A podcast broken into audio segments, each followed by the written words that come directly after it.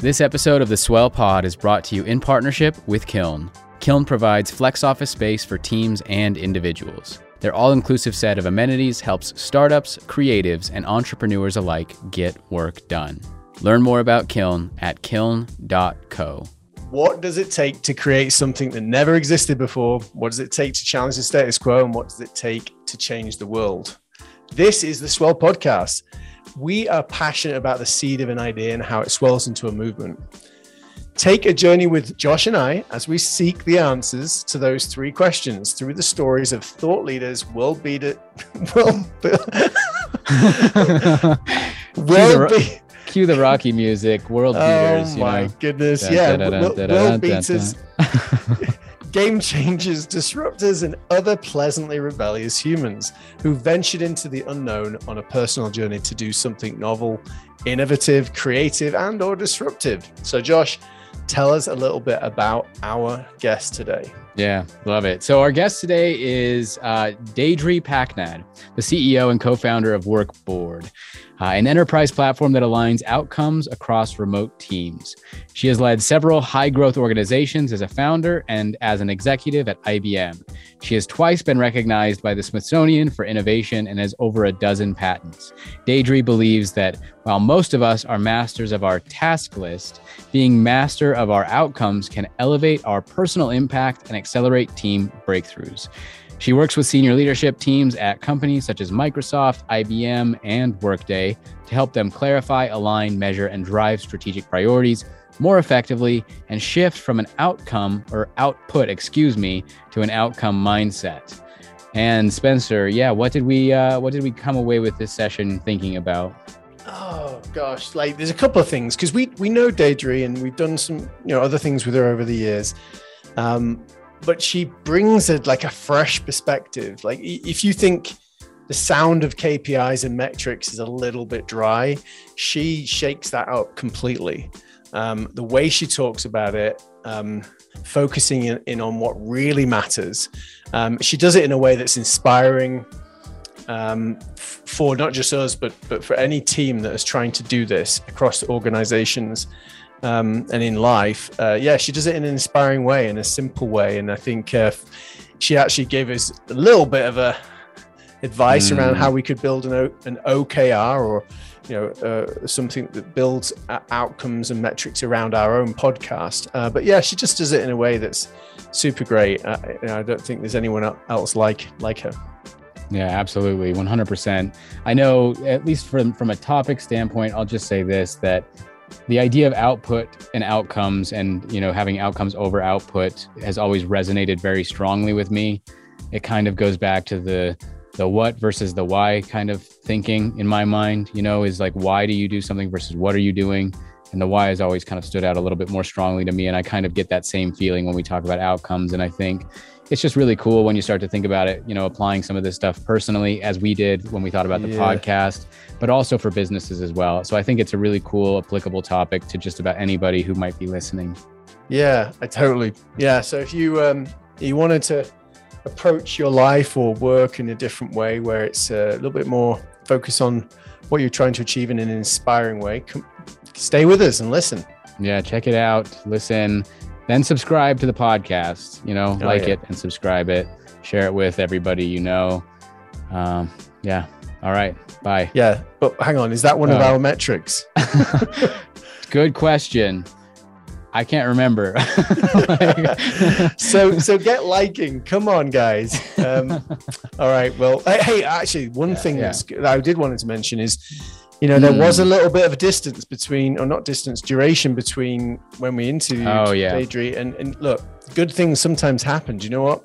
The, her company that she built with her husband actually has since uh, gone to IPO and done really well. And so, you know, good things happen when you wait. and when you wait, and good thing hap- good things happen after you're on the Swell podcast. So oh, that's what I meant to say. Yeah. All right, yeah. enjoy, guys. All right, bye.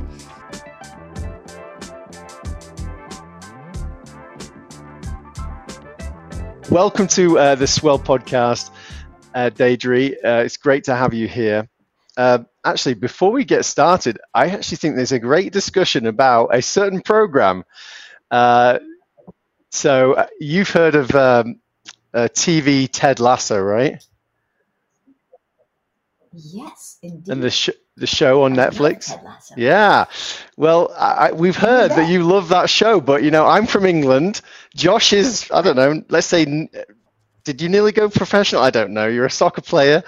Uh, yeah, got a great show. What do you enjoy about that?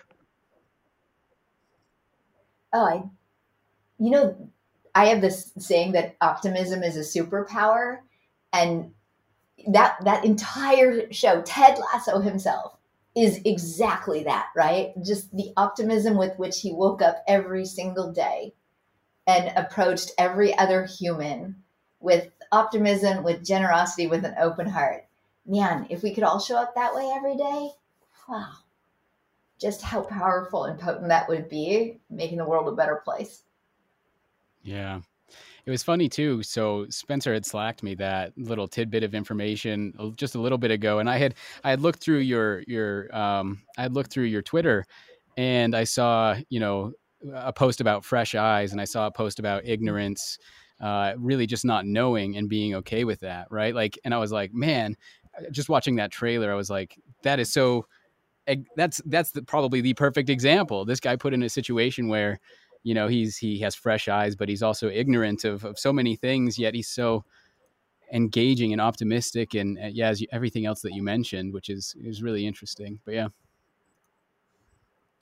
um so yeah i don't know where do where, no. where oh yeah sorry go ahead yeah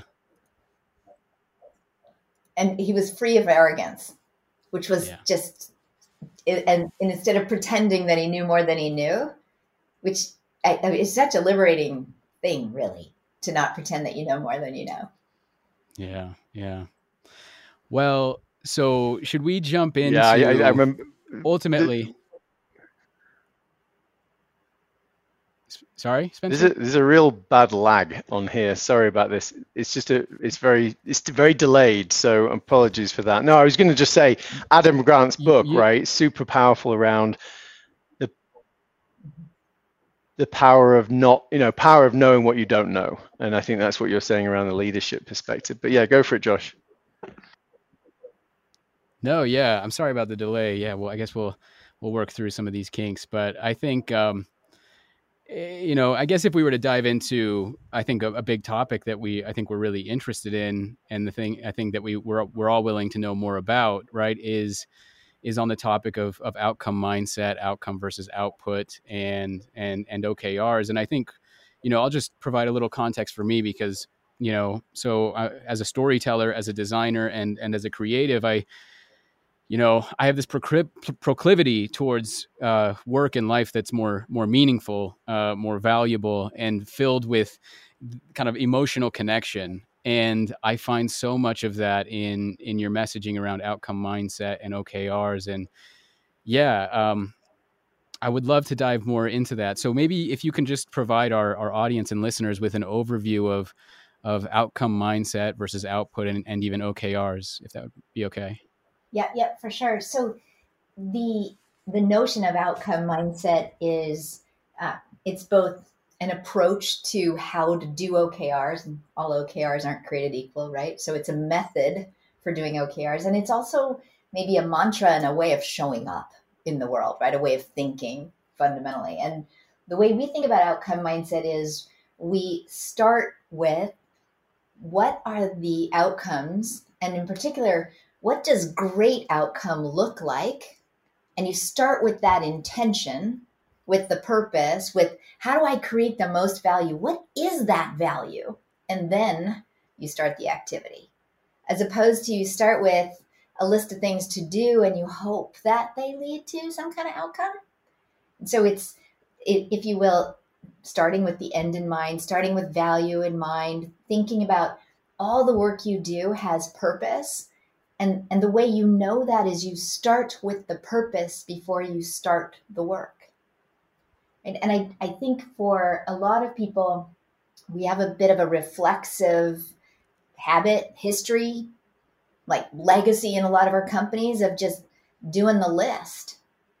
And we don't have a habit of thinking about what impact we want the things on that list to really have for the company, for our team, right? for the group we're in. And so outcome mindset is, in a sense, a bit of being awake when you think about where you're going to start. And you and, and the first part of being awake is why? What's great look like? What are the outcomes that are really meaningful and powerful? Okay, let me get clear on that. And now I can confidently work with purpose, right? From an OKR perspective, it's um, a, there's a set of hallmarks of outcome mindset as a method for doing OKRs, but the kind of the fundamental thing around it is uh, kind of the first principle, which is bold vision is achieved by inspired, ambitious thinking, high urgency, and sharp focus. Like we just start with that basic belief system. Like anemic vision might be achieved another way, but bold vision is achieved this way, right? And so we think about okay, so mm. if we're going to bring OKRs into our achievement of bold vision, what do they need to do for us, right? And we think of that as well, they have to unlock our ambition, our highest pursuit, right? Our pursuit of great, not our pursuit of ordinary or next, right? They have to foster a sense of inherent ownership, right? For the people who are actually moving the needles, actually care about the needle and they care about how far they move it, right? And if the approach we take to OKRs doesn't do that, we don't get inspired, ambitious thinking. We don't get high urgency. We don't get sharp focus, right? And then we don't get to bold vision. We just get incremental moves forward. And I'm I'm as a person, I'm not interested in the incremental moves forward. I'm more interested in the big bold moves forward, right? And so for us, oh, that approach to OKRs is really mindful about not just relabeling KPIs and calling them OKRs because that's trending now. It's actually thinking about the cultural mm-hmm. implications of how we go about setting objectives and how we set key results and how we respond once we've set them. All those things come into play in the way we think of outcome mindset method for OKRs. Yeah, I love that. And what's really interesting, like I, I think we're gonna, I'm probably gonna want to dive into, I think that that that motivational side of it because so at least uh, in our previous interviews that we've done on this podcast is um, you know we've we've interviewed a, a very diverse set of guests uh, in in terms of their experience and different things. Like we've had we've had artists we've had um, chief experience officers uh, licensed clinical social workers I mean, it's it's all it's all over, right? And what's been really interesting is we've seen that our tendency, at least on the podcast so far, has been to really focus on those moments of basically this idea of what does it take to create something that never existed before? Kind of that that beginning uh, cataclysmic moment of the idea happening. But what's so great i think when we talk about outcomes and and the alignment and the motivational side is it's that next phase of that wave you know it's it's it's taking it from the individual to then finding a group of people who believe in that thing enough to team up and and make that thing real um, and so from a motivational side um, I'm wondering if we can dive into that a little bit more and just maybe even demonstrate the, the juxtaposition of the motivational side of it when you think about uh, outcomes versus output, I guess. Yeah. Yeah. No, I love that. And uh, as you guys know, right, Workboard's my third company. I'm, I've spent a long, long time creating something from nothing. Um, and uh, mm-hmm and that's a really different thing than incrementally advancing something that's existed for a long while right and i'm obviously super energized by that but the the kind of difference or the mm. nuance if you will if i take two examples and say if i've got an output orientation versus an outcome orientation.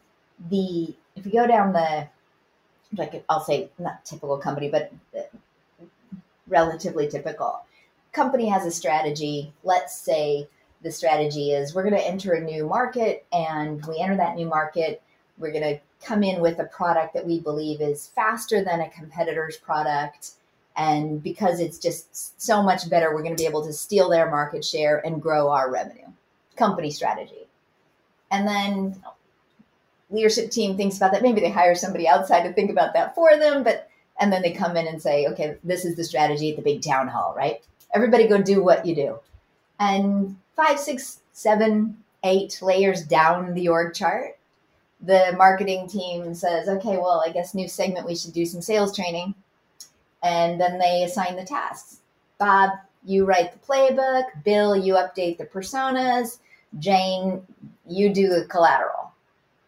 Let's all be done by the end of the month. Check, check, and check. Everybody gets their stuff done and they go on to the next thing. Five, six, seven, eight layers down the org chart, there's dev team working on product that at the top of the house they believe is supposed to be competitive, right? That's going to trump this existing or the incumbent player. But they're just they're just shipping 6.4 because it's right after 6.3. They got the backlog, they've already groomed it, they're just doing what they do, so they do it. Two quarters later, haven't won a deal, don't have a product faster than a competitor's, and nobody in sales knows how to sell it anyway. But everybody did all the work right? Like they checked it off, they crossed mm. off their list, they right? They maybe they were really proud of the personas when they updated them. It just there was no outcome from all that work, and there's two quarters of lost time, and it's classically strategy execution gap, right? We executed, we just didn't achieve the strategy. In an outcome mindset world, there's different thinking, right? So the marketing team, six, seven layers down the org, it's like, okay, what are we really trying to achieve? Not what are we trying to do? What are we trying to achieve? Well, we need to make sure that the sales team is really confident they can compete and win in this segment. And instead of saying, What will we do? they say, Well, how would we know? Well, 85% of the sellers would tell us that they were really confident that they could compete and win, meaning the sales team would believe that they could win. Okay, then what do we need to do? Well, let's do sales training personas, whatever when 25% of the sales team says we're confident and 75% says, nah, I still don't get it, we aren't done. Right? Then we figure out, okay, what's the next set of tactics we might use to try and achieve the strategic outcomes we need to drive here to, to achieve or align with and contribute to the company's outcomes.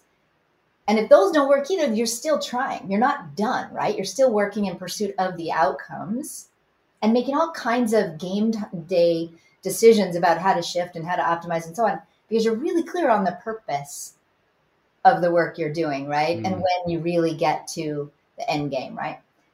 Same thing on the dev org. It's not what do we need to do? It's what are we trying to achieve? Well, we need it to be materially faster than, kick ass faster than the incumbent product. Well, how would we know? Yeah. Well, it only take two clicks to complete a transaction, and the load time would be less than three seconds. And like you'd really get down to what does kick ass faster look like? And then we'd actually hold ourselves accountable to, well, shoot, we've got still six steps in the transaction flow. They have seven. That's not kick ass faster, guys. We got to like, we got to get it down to two. How do we get it right? And so they're, again, owning their own tactics, et cetera, but measured by really the value that they're creating. In this case, the value they're creating for the customer, not the value they're creating for their internal customer, the sales team, as the marketing team was doing, right? And then you get to a place where two quarters later, sales owns its own number and they believe they can achieve it, and they have something in their bag that's actually going to compete well and drive revenue, take revenue or market share away from an incumbent, right? Achieve the company strategy. And if you think about whether you're energized by okay i gotta re i gotta update the playbook and i these are my items on the backlog or are you really energized by 85% of the sales team actually loved my sales training and they think they can crush it now? I know what my part was in growing revenue or our product is so much better than the other guys right? It's this much faster in transaction time than load time etc which one of those feels better at the end of the day? Right? like I take I know my value every day of the week, right? Over I did my list any day of the week. Yeah, absolutely. That makes absolutely Spencer. Yeah. Yeah, sorry, I don't know if there's a delay still, but um, no, it, it, that just resonates with me so so much. So you're not just talking about alignment. You know, whether you're a small company or an individual, you know, contributor or a big business, it's not just about alignment to a mission. It's also to something that can talk to the actual individual soul, right? Something that would motivate them to bring their best self to work every day to contribute to it. Not not I mean hopefully with I don't know how OKRs uh, and or if they out OKRs actually help contribute to this, but actually finding the right strengths and passions of that individual. So it's less about how, you know, what we're doing, what we specifically are being told to do, but actually, if that's the mission, and I'm passionate about, and I'm really strong at X, Y, and Z, then, then maybe I can bring that to the table to innovate to, and to be autonomous. And I'm not sure how, you know, whether you've seen OKRs and you know hamper or help autonomy and innovation because I think suspect that done badly could could harm it, right? Yeah. Look, you can definitely do OKRs badly. And frankly, you can do them with no soul and no impact and lots of bureaucracy and and and I would just say like why do it at all, right? When I when I started by saying like really to achieve a bold vision you need inspired ambitious thinking not just with the leadership team, everywhere in the org. And you need high urgency, and you only get high urgency when people really care, right? And you need sharp focus, and you only get sharp focus when people have real clarity, right? And that comes not from the top down, that comes from everywhere, right? And so when I think about how to do OKRs and the, and the method that we use there, it's actually about helping each and every team think about, well, what does awesome look like? That's what the company is trying to achieve. We're experts in X, right? Whatever your domain is, we're experts in X, and our skills are these, and our zone is that, right? What's great look like locally if we're contributing to the global objectives and results the company's trying to drive? And you you you're actually answering that question locally as opposed to the cascade model will tell you what to think and what to do. I think in some ways that's kind of infantilizing for people at work. It's like treating them like they're slow children. And I think you flip that on its head and say, okay, you guys, you decide what your own awesome looks like, right? We'll use a common vocabulary for that, we'll use a common construct for that, but you figure out your own best possible. You are expert in what you do, what your team does, right? You know what your local truth is. You know what's working, you know what's breaking. What's your awesome look like? You declare it, right? And the ask is that it be accretive to the company's objectives and results. Right? That's the ask. As opposed to the dictation you must align, it's it should be accretive as opposed to you're working for some other company, right? That but I I think people get that and and start there inherently. They want to be a part of something. They start with that in the first instance rather than we have to force them to think about how they how they contribute. They actually show up every day to contribute. Let's give them language safety net method opportunity and i think of it as invitation to think about what their great looks like to articulate that to connect it in and to own it Yeah, thank you. Yeah, I wonder whether I don't want to take it off on a tangent, but I, I just like I'm curious now how many times you basically asked that question because it's pretty refreshing when I hear it, which is what does awesome look like? Um, I heard from someone that you you and your husband were on a beach, right?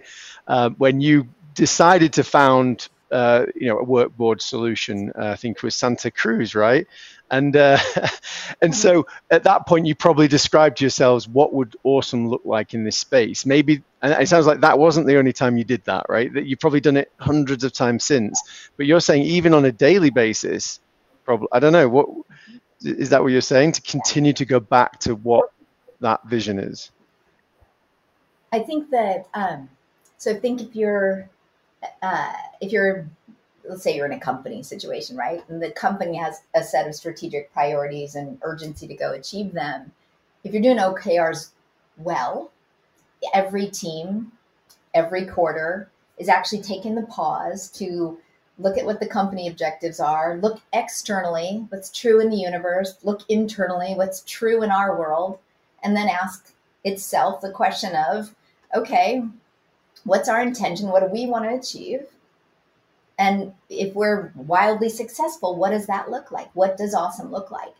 And as you you probably heard, we do a lot of OKR coaching, meaning we literally come in and help teams think through their objectives and key results the first time they're doing it. And it's um, something I started years ago, maybe four years ago, uh, and I've done a ton of it myself for executive teams, helping them figure out what their objectives are and what their best possible results are. And I've done it for every team down the line so that I had an opportunity as founder, co founder, and CEO to really understand what the differences are and are not between, for example, how a frontline support team, a senior engineering team, a marketing team, a sales team, an executive team, and everybody in the middle really thinks through well, what are we trying to achieve and what does great look like and how does that fit into the big picture? And my and so in those sessions, and I've literally done hundreds of them, in those sessions, I have asked teams many times, so you guys, what's awesome look like? And what is surprising but makes my job so fun and what we do as a company so fun is the number of people who haven't asked the question before. Like they just hadn't thought mm. about it. And often, farther in the org, they didn't feel like they had permission for ambition. They didn't feel like they were even entitled to imagine what best possible looks like. They felt they were being asked to decide what was most predictable, what was most probable, and so they were all aiming for safety, not aiming for great. Tragic. Tragic. And when you go back to what the CEO wants bold vision, we need to move quickly. Well, then you need to give people permission for ambition because you don't move quickly or boldly mm. when everybody's aiming for safety. Right? This is the great unlocking and the connection, if you will, in my mind, between outcome mindset, culture, OKRs and growth companies in an entirely new world that we are all heading straight into right now. Mm. Can I? That's that's pretty motivating that? and refreshing just to hit. Yeah, go for it. Sorry, Spencer. Um, it so it, one of the things that came into my mind as I was doing some research before this this this this this podcast, it was because I was thinking about that. I was thinking about the ambition part of it. I was thinking about, you know, we're ultimately unlocking this this meaningful this meaningful work, right? And I think mm-hmm. that I'm I'm interested in the moments when everything shifts and your outcomes have to change. And so from the mm-hmm. individual's perspective who's found meaning in that previous outcome, you know, like in a very in a very personal kind of way, in a very ambitious kind of way, what have you seen in those moments when the outcome suddenly does have to shift. Um, yeah, I'd be interested to hear your thoughts on that. When we the outcomes we were pursuing in the past are no longer what we want to pursue in the future, or when I just realized I was thinking about outputs and now I'm I I get it on outcomes. Yeah, yeah sorry i'll clarify. Yeah so let's say we've we've adopted outcome like an outcome mindset or we're fully living that and we are asking what is what is awesome um, but something happens as a result you have to change your outcomes. Like there's a there's a need to shift your outcomes but the previous outcome let's say from a team level or an individual level i felt personally motivated and and connected to you know and I'd, I'd love to know just from your experience what have you seen in those moments when those outcomes did have to shift? Was there was there pain or was because of everything that it instills in into the team and into the organization if it was actually an easier transition to find that connection to that new outcome? Yeah. Great question. So the way we think about the okr cycle is we obviously we get aligned within teams and across teams on you know what are what are our intentions, our objectives, and what does great look like, our key results, and then we spend the quarter focused on driving those, and we uh, we practice a bunch of results rituals which really keep us dialed into pursuit of our great, right, as opposed to pursuit of our email box or uh, chat channels, right. And then super important part of that cycle for us is a look back and learn stage. So end of quarter, a very explicit moment where we say, okay, what are our victories? What are our challenges? What are the shifts we need to make? What's changed outside? What's changed inside? Right? And are these the right objectives now? Knowing what we know today, not 92 days ago, but today, knowing what we know. Right objectives? Are these the right key results? Are we re- measuring the right value? Is this the value that matters next? Or was that the value that mattered last period? And that learning cycle, when teams have that muscle, when they really take the time, it's amazing how easy it is to let go when you're asking questions of what's changed externally, what's changed internally, where where's the best place for us to create value now in the next cycle. So if you have that muscle and flexibility, my experience is people are actually more focused on forward value creation than hanging on to their sacred cow from prior cycle, right? You just start to lean forward. And that's both lean into value and lean into the roadblocks. Because, you know, the faster you lean into those, the faster you remove them and the more value you create, right? It's a forward leaning versus back, backward looking kind of behavior pattern if you take the time to do the look back and learn at the end of the cycle. If you gloss over that, yeah, you have all kinds of sacred children and sacred cows and sacred beanie bunnies and all kinds of stuff, right? That everyone's holding onto their artifact instead of thinking clearly. Yeah, yeah, I love that. It's interesting because the way you talk about, you know, building muscle and uh, previously when I've what I've heard when I've heard you speak to this, like um, I'm wondering, you know, do people look at outcome mindset and and and everything that WorkBoard is about ultimately as as like a shortcut to alignment? Because I can imagine, mm-hmm. you know, I can imagine your answer is that you know. It, it, it, it's not necessarily maybe to be viewed as a shortcut to alignment, but it actually takes a lot of time to find not just alignment but meaningful alignment i guess right? And i would love to just hear from your experience what what's it been like? Do people look at it as a shortcut to alignment or are they ready and prepared and and and and aware i guess of of kind of some of the heady work that has to go into um, really being intentional? Yeah. I don't think they look at outcome mindset as a shortcut to alignment and it's in some ways um, I'll argue that having an outcome mindset is actually perpetual alignment, mm. right? That the way we're thinking mm. about why why we're here, why we're in this meeting, why we're doing this work, why we're doing what we're doing this quarter, all of that is from causing you to always be thinking about are these outcomes accretive? Do I do I even know what the heck they are before I spend the time and I let the weeks go by or I take resources and allocate them in this direction. I, I think the um, if you approach OKRs and you approach alignment with an outcome mindset, which I'll argue is, you know, what does great really look like? Like, let's align on our best possible outcomes, not our minimum bid, right?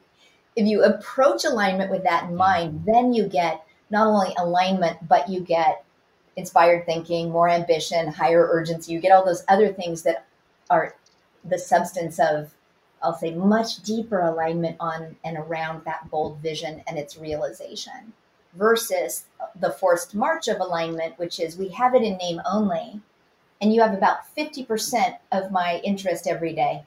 The other 50% is wondering why I'm here, right? Real alignment is I care deeply about mm-hmm. what my team's in pursuit of, and I connected to and I was co-author of it, and I know how creative that is. And it's sort of shifting the energy to Spencer, where you started, right? Which is how does it feel as a person, right? Knowing that your work has purpose, knowing what the value of that is, and knowing how it contributes to the company. I'm just using different words with more depth in them to describe alignment at a at I'll say a, a more holistic and a more whole way than we maybe traditionally thought about alignment.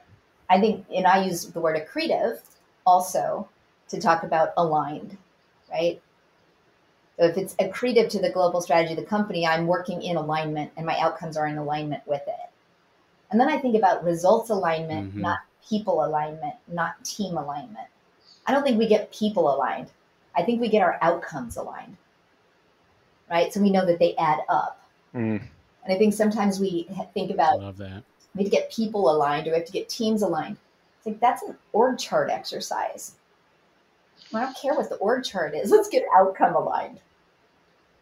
Right, which is a, a wholly different way of thinking yeah. about it, and then starts to move us to like, well, then we need more purposeful teaming, right? Because the outcomes we're trying to create on this product are require developers and product managers and go-to-market team members and customer experience team members, and I don't need the org chart for that. I just need them all to come together, have a shared point of view on, okay, hey guys, what's great look like? What's our real intention here? and what are the results that we all believe are best possible. And that's teaming off the org chart, driving alignment around the outcomes. Not everybody down the org chart has OKRs, so hey, we're aligned. But you're probably not, but you have a big process anyway. Yeah. yeah. I wonder what at what point size of organization do you because it, it just sounds like it's an impossible thing to do to keep it continually adapting and, and aligned in a big organization unless you have a proper tool to do that with. Yeah. I mean, do, you know, getting lost in PowerPoint and, and Excel is probably impossible. After how many people, right? Would you say it's over 20 people? Is it 100 people? At what point does that become uh, critical? Yeah. I mean, we've obviously been on a tool from the beginning. Um, and today, I think if you, the way to think about the tool is like, how fast do you want to go? How much of your people's time do you want to spend in finding what results they should be focused on? How much time do you want them to spend finding what the teams they're dependent on are working towards and what their progress is? How much time do you want them to spend putting that together for the ops reviews and the product reviews and the business reviews and then the quarterly business reviews. A, a, a question to ask is how much do you want to pay for transparency? More importantly, how big do you want that tax to be on the people that work at your company? Because if you if you don't mind that tax being like 20, 30% mm. of their time, you don't need a tool. If you think the tax should be zero, then you should, I think, use a platform.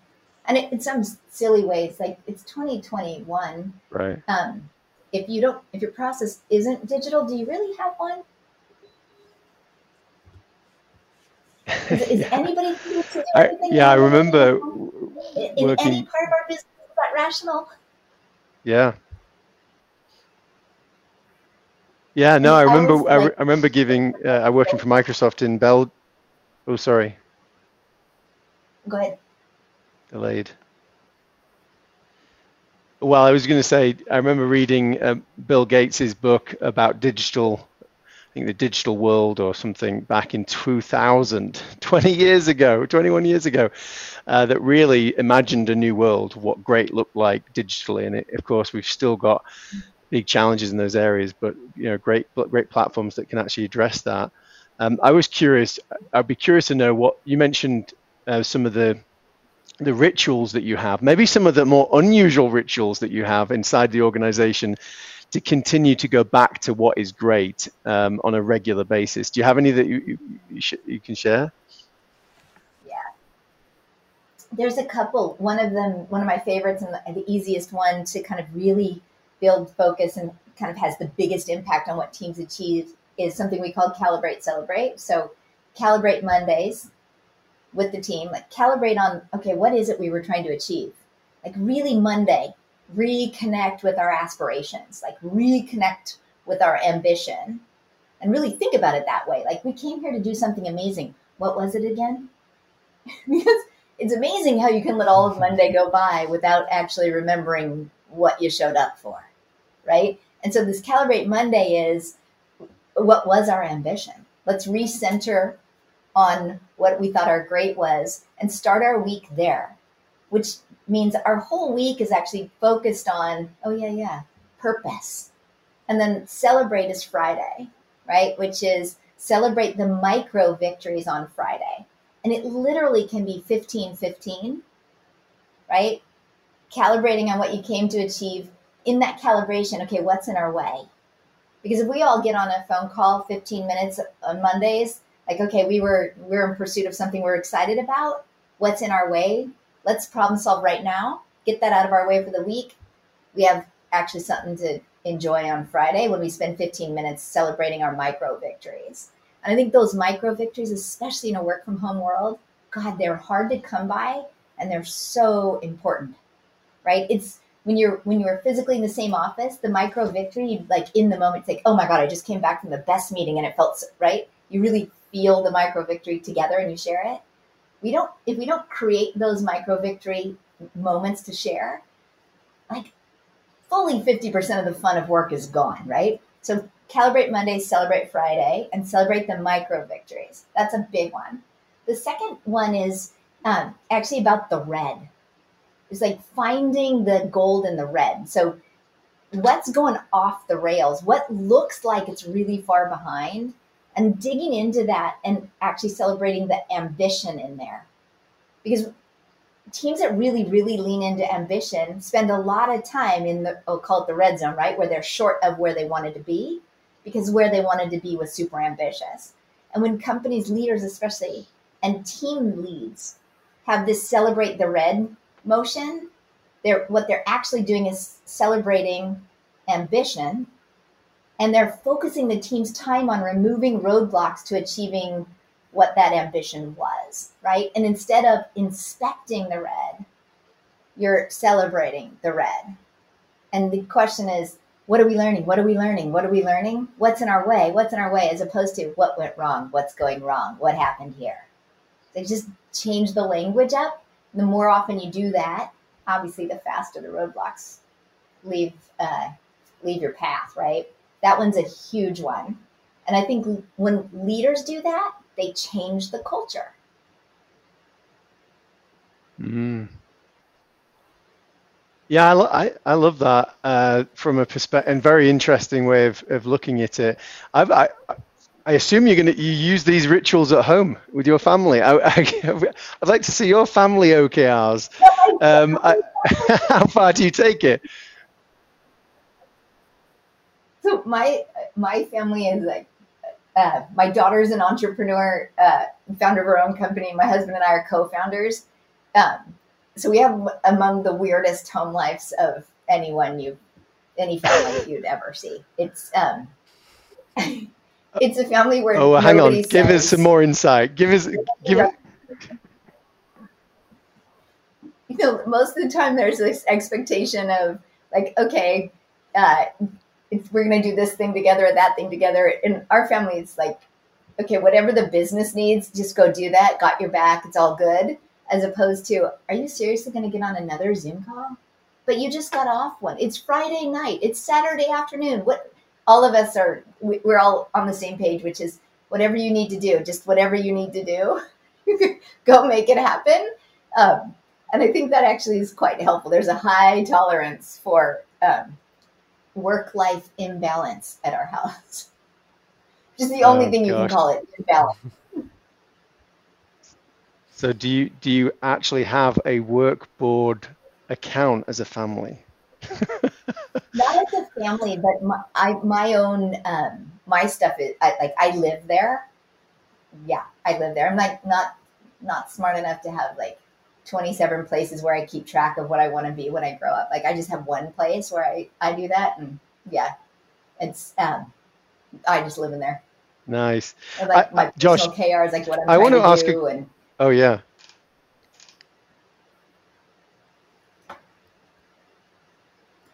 Did you guys freeze or did I freeze? Oh, fantastic. I want to go back to no, a I, question about the beach. Uh, the beach, and then I've got a question for you, Josh. Sorry, do you have a question before I go to the beach? no, go for it. so that where, where so what did yeah what did great look like back then when you decided to fa- found uh, your third company and how has it changed yeah great question so we um that at the time we were having really different experiences in our, our lives and uh, before we started the company. And you know, I was at the time I was at IBM and I my last company had been acquired and my business was growing fast and it was getting bigger and bigger and and like getting everyone aligned on the mission and get and getting transparency on you know how are we achieving it was getting harder and harder and harder the bigger we got but harder it, it got to make sure everybody had high momentum aligned on the mission. We all knew our metrics. Like that was just um, actually taking from 20% of my time to 40% of my time. Like god this is brutally hard. Like how do you really do it at scale? Like you kind of don't. It's so hard right? At the same time, my co-founder, my husband, the uh, was working at a technology company, but he's a competitive cyclist, and so he's like a spreadsheet where he's keeping track of. He rides six days a week, so he's got every day, a decade, how many miles, how many minutes, power output, whatever. And he's on a cycling team, and all of the his teammates were all keeping their own results privately, right, in their own spreadsheets. And then they all moved to Strava at the same time. And all of a sudden, they have like total results transparency. And then also, they have transparency of how the other teams that are competing in their races, et cetera, are doing. And he has this huge epiphany, which is with that data, he could train less and win more. And that is the holy grail, whether you're like an athlete on a bike or you're an athlete in a business or whatever, right? It was, oh, okay, okay, wait a minute. How come you have that on your phone and it's changing your game, right? It's changing how your team succeeds. And I have to wait till the quarterly business review, which takes 60 hours to prepare for, to find out how my business did 80 days ago. You can see how your teammates did on a ride that ended five minutes ago. Like, whoa, this is, yeah, this is an opportunity. And that was that maybe we could, uh, right? And we, that is WorkBoard ultimately, right? What we thought then was that there would ultimately team leaders would want to have a mechanism to make sure everybody on their team was like part of the game, right? And could ride well, play well, if you will. And that we thought in the beginning it would be like team level and then up to manager level and then up to like VP level. And we did that for a couple years and then we realized that actually teams really wanted to know what's the strategy of the business, right? Like without the a good signal from either the division they're in or the business they're in on like what are the strategic priorities of the company, they were a little bit at a loss on like how to connect, right? And they were super hungry for, yeah, but if I only knew what Jack was thinking, then I would know what my strategic priorities should be. And then we realized, okay, actually, we should start at the top because the top isn't clear enough. There's no way for teams at the front line to be clear when the leadership team isn't clear enough. And so we switched and started literally selling to the leader level first. Um, we thought that would be slower than it was, but ultimately we had a pretty common mission all along the path, which is it should be awesome to be on the team you're on. You should know what winning looks like and you should feel that you're part of a bigger thing, right? And always be accelerating. was kind of the idea from the outset. And you can tell that the cycling part had a really big influence on how we thought about it, right? Competitive. We came to win. We came to do great things. We came to ride a great race.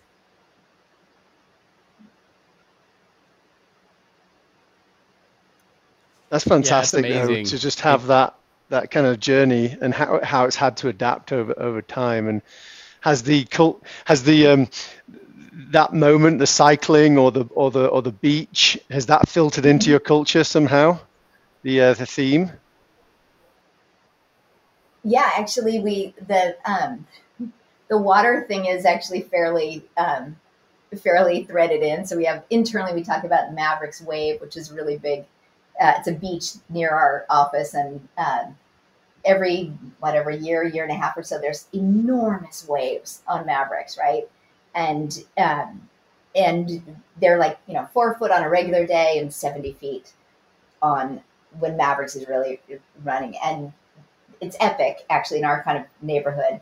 And best surfers in the world stop and show up for this huge wave, right? So internally, we thought there would ultimately be an enormous wave where teams and companies everywhere changed the way they work and work with purpose was central. We didn't know when the wave would come. So we've been calling it our own Mavericks for years, right? So everybody's got Maverick sweatshirts and whatever. And interestingly enough, this year, January 7th, Mavericks was higher than it had been in 20 years. And it just felt perfect that 2021, the beginning of the year, Mavericks was at its all time high. And of course, that's sort of where our business is right now as well, right? 2020 just was a big accelerator for people and teams and companies everywhere that need to stay connected around outcomes and purpose in a way they didn't think they needed to even one year ago. Fantastic. Yeah, that's good stuff. Uh, I like how you filtered it into into the culture. Josh, I know we're going to wrap up now, but um, I, I thought it would be interesting to ask you a question, Josh.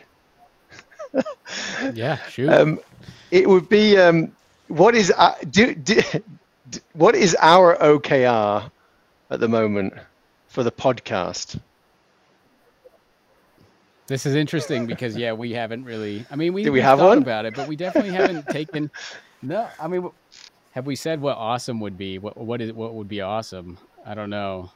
Like so for me, you know, being able to like satisfy this kind of curiosity uh, and ultimately like I, i'm i like to look for patterns in things. And even going back to what you just said what was so interesting about that is in our in our interview so far there's been this pattern of of you know this known versus unknown and taking something that kind of came from somewhere uh, somewhere else and then putting it together to create something that you know that is completely fresh and new. And I'd love to know if that similar circumstance actually happened in with your other two previous companies.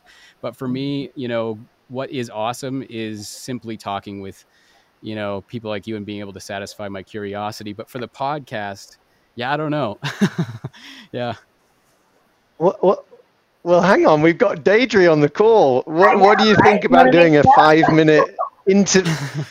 Let, let's do it will you do that? Will you just walk us through a, a basic five minute, six minute intervention for our podcast? Yeah, so that was great, Josh. Good context. When you think about what you hope listeners get from it, what are the words that come to mind?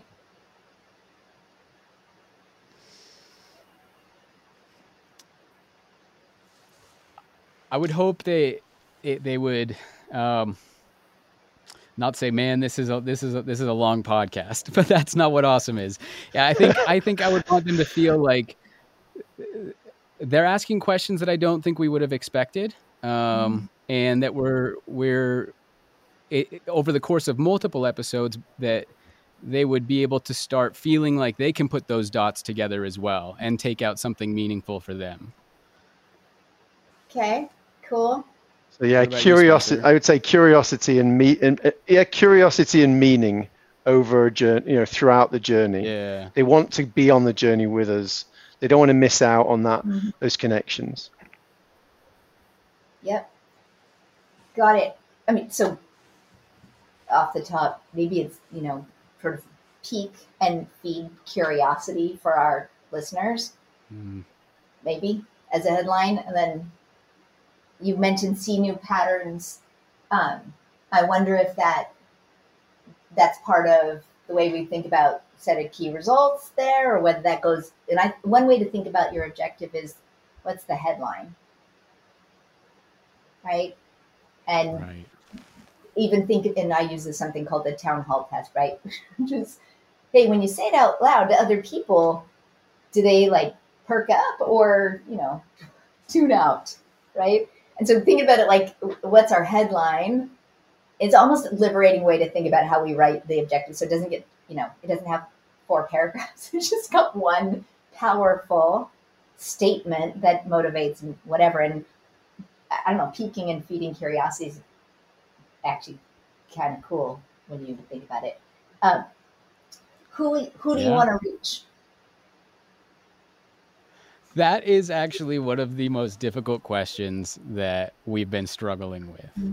I think that's part of our experiment too is I think we're curious uh, there. I will say, you know, based off of who our partner in the podcast is, our our, our sponsor is Kiln, which is a, a home to to startups and creatives and and entrepreneurs. Like I would imagine that that might be our primary audience is a is a business kind of audience, an entrepreneur type of audience. Um, yeah. Mm-hmm.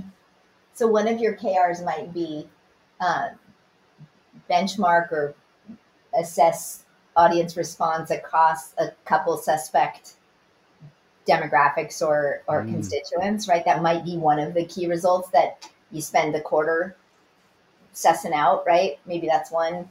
Um, maybe there's if it's like how would you know that you were you know sparking or feeding curiosity for other people you you might have a set of key results related to people telling you responding and commenting that they learned, they saw new patterns, they that opened up a new way of thinking, right? Um, mm. That might be another one that is, well, how would we know we were doing what we wanted to in our headline? Um, little different than we have 10,000 listeners. Like, who cares? What did we want to have 11,000 or 6,000 or 700,000? Like, what's 10,000 mean? and then who are they, right? And if you're in the early days, it feels like more you what you might do in a quarter is figure out who cares where it lands, and you might be surprised by where it lands and for whom it lands. Maybe it turns out intrapreneurs more than entrepreneurs are super mm. into and get the most value out of, right? But it feels like benchmarking that and and using and setting a care that was around learning um, and getting data might be a good a good go, particularly given where where you are at the launch stage and phase, right? Yeah, yeah, I love that. I love that. I like the idea of the engagement part of it as well, and and understanding what are you taking away from these episodes. Like, is it sparking new ways of thinking, or like I love that, and just kind of measuring that engagement, that and and how they're engaging with the content as well. I I like that a lot yeah, how many conversations get sparked off of either yeah. pattern you bring forward or ideas you bring forward or guests that and the and the conversation itself would would be a way of maybe measuring. You, yeah. Do you ever?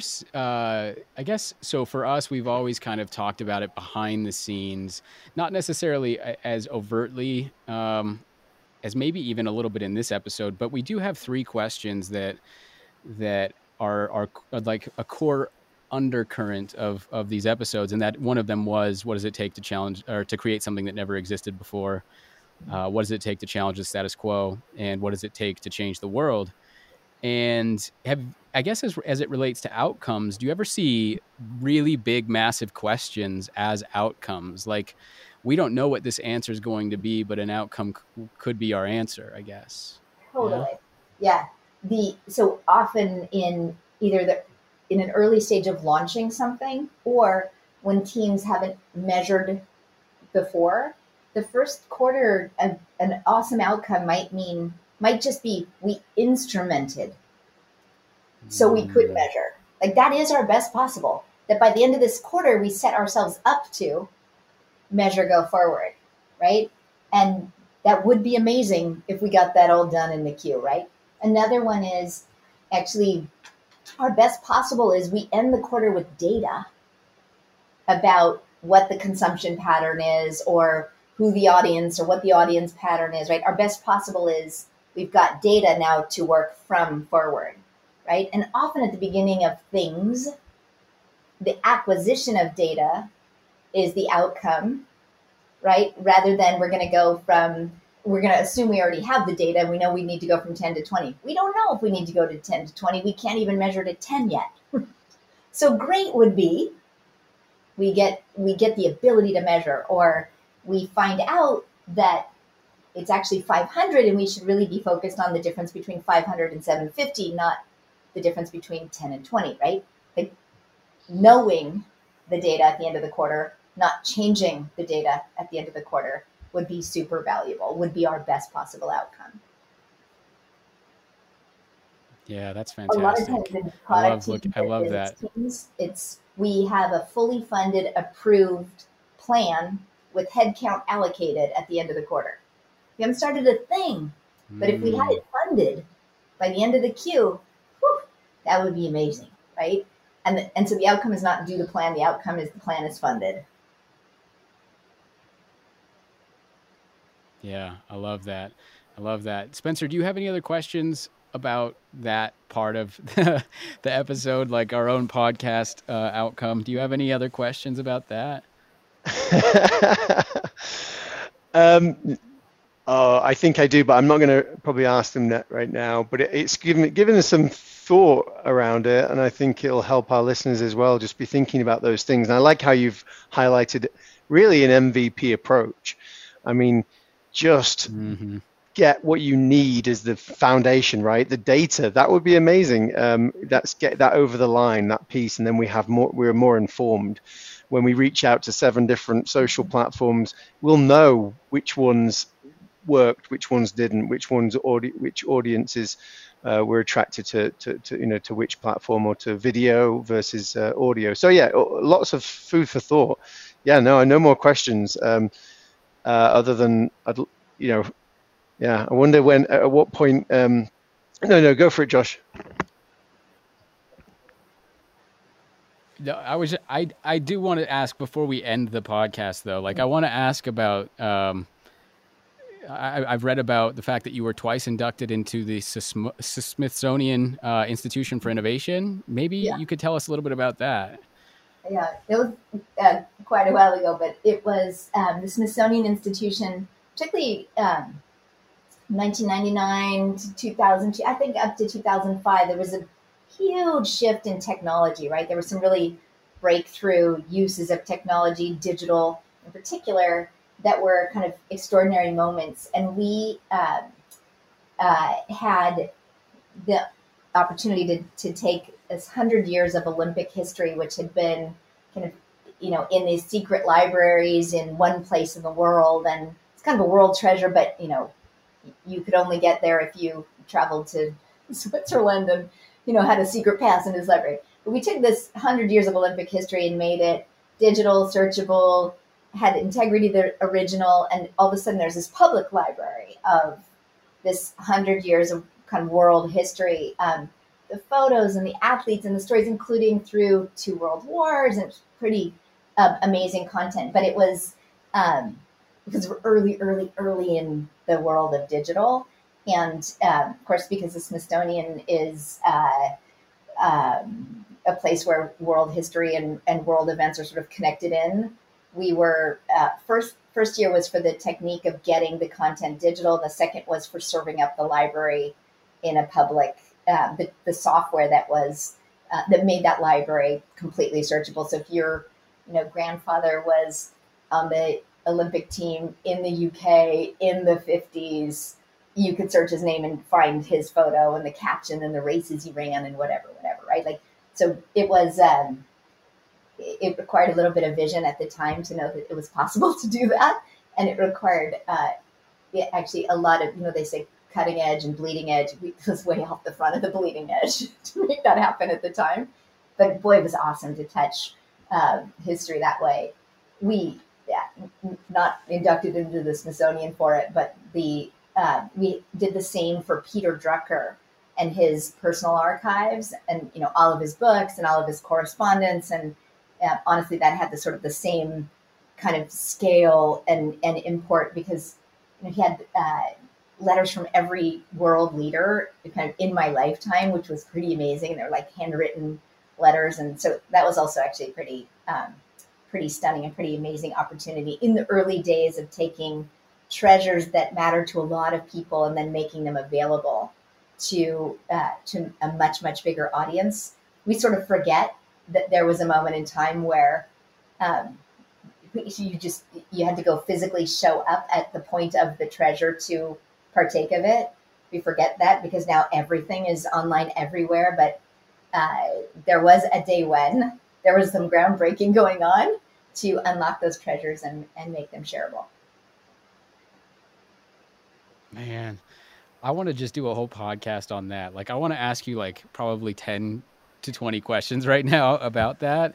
I mean, it sounds very meaningful that work. Like I think, eh, oh man, if okay, if I was to ask one, just one question, is like, yeah, whether it was your work uh, archiving the Olympics or Peter Drucker, is there anything that stands out as the thing that still sticks with you? Like, is there anything that you pulled from that that, that you came across in that in that work that that was like, man, that still shapes me today? Or yeah, two things that come to my mind, right? Um, in whatever, maybe three, right? One is this um, the Olympics thing, right? Was you year like hundred years of athletes in pursuit of their best performance, right? And teams in pursuit of their best performance, and um, and you just sort of see this sort of common beaming in their photos and their faces over like I mean, pretty big change in that hundred years, right? In kind of culture and norms and the sports themselves, but this sort of the beaming of the pursuit of being great at something. It was um, you you have sort of a sacred approach to all of the photos and the artifacts because it's pretty amazing, really. Uh, so I think that just sort of the the internal light that is pursuit of great would be one, and how brightly that shines. Two, Peter Drucker was I I um, seen his content and those letters and what other people had to say about him before I met him. But when I met him, he was the most humble, funny, kind person maybe I'd ever met. And so he was larger than life before I met him. And it would have been fairly hard to live up to the kind of the pedestal that I had him on. But he was over the top generous and kind and so warm. And so the lesson from that that sticks with me even now is that being humble and being kind are actually maybe your biggest signature in the world not not your least important but perhaps your most important um, and i've heard so many people tell stories about finally meeting somebody they thought was great and then not not meeting a humble warm person right?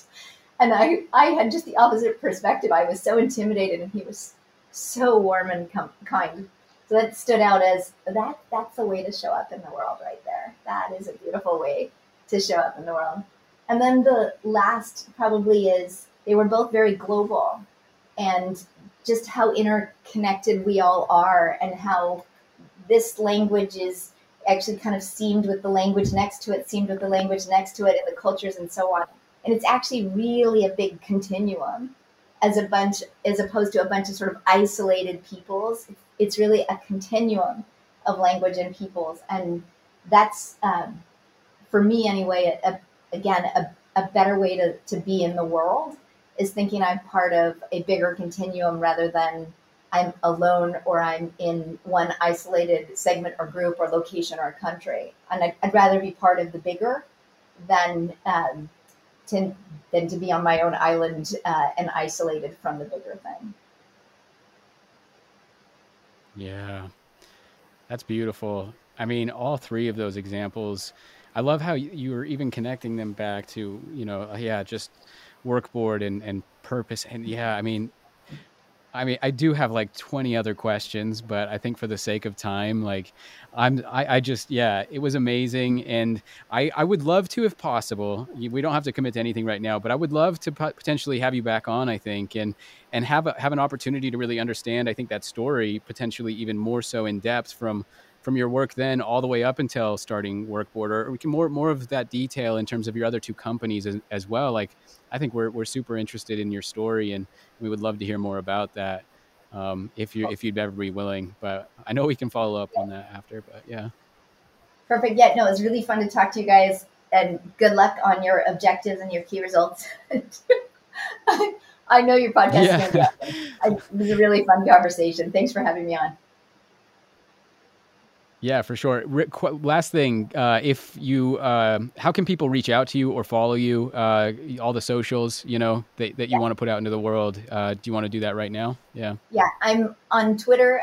I'm at Daydree, and it's D A Y underscore D R E E, which is the decoder ring on how to say my name. That's the easiest way.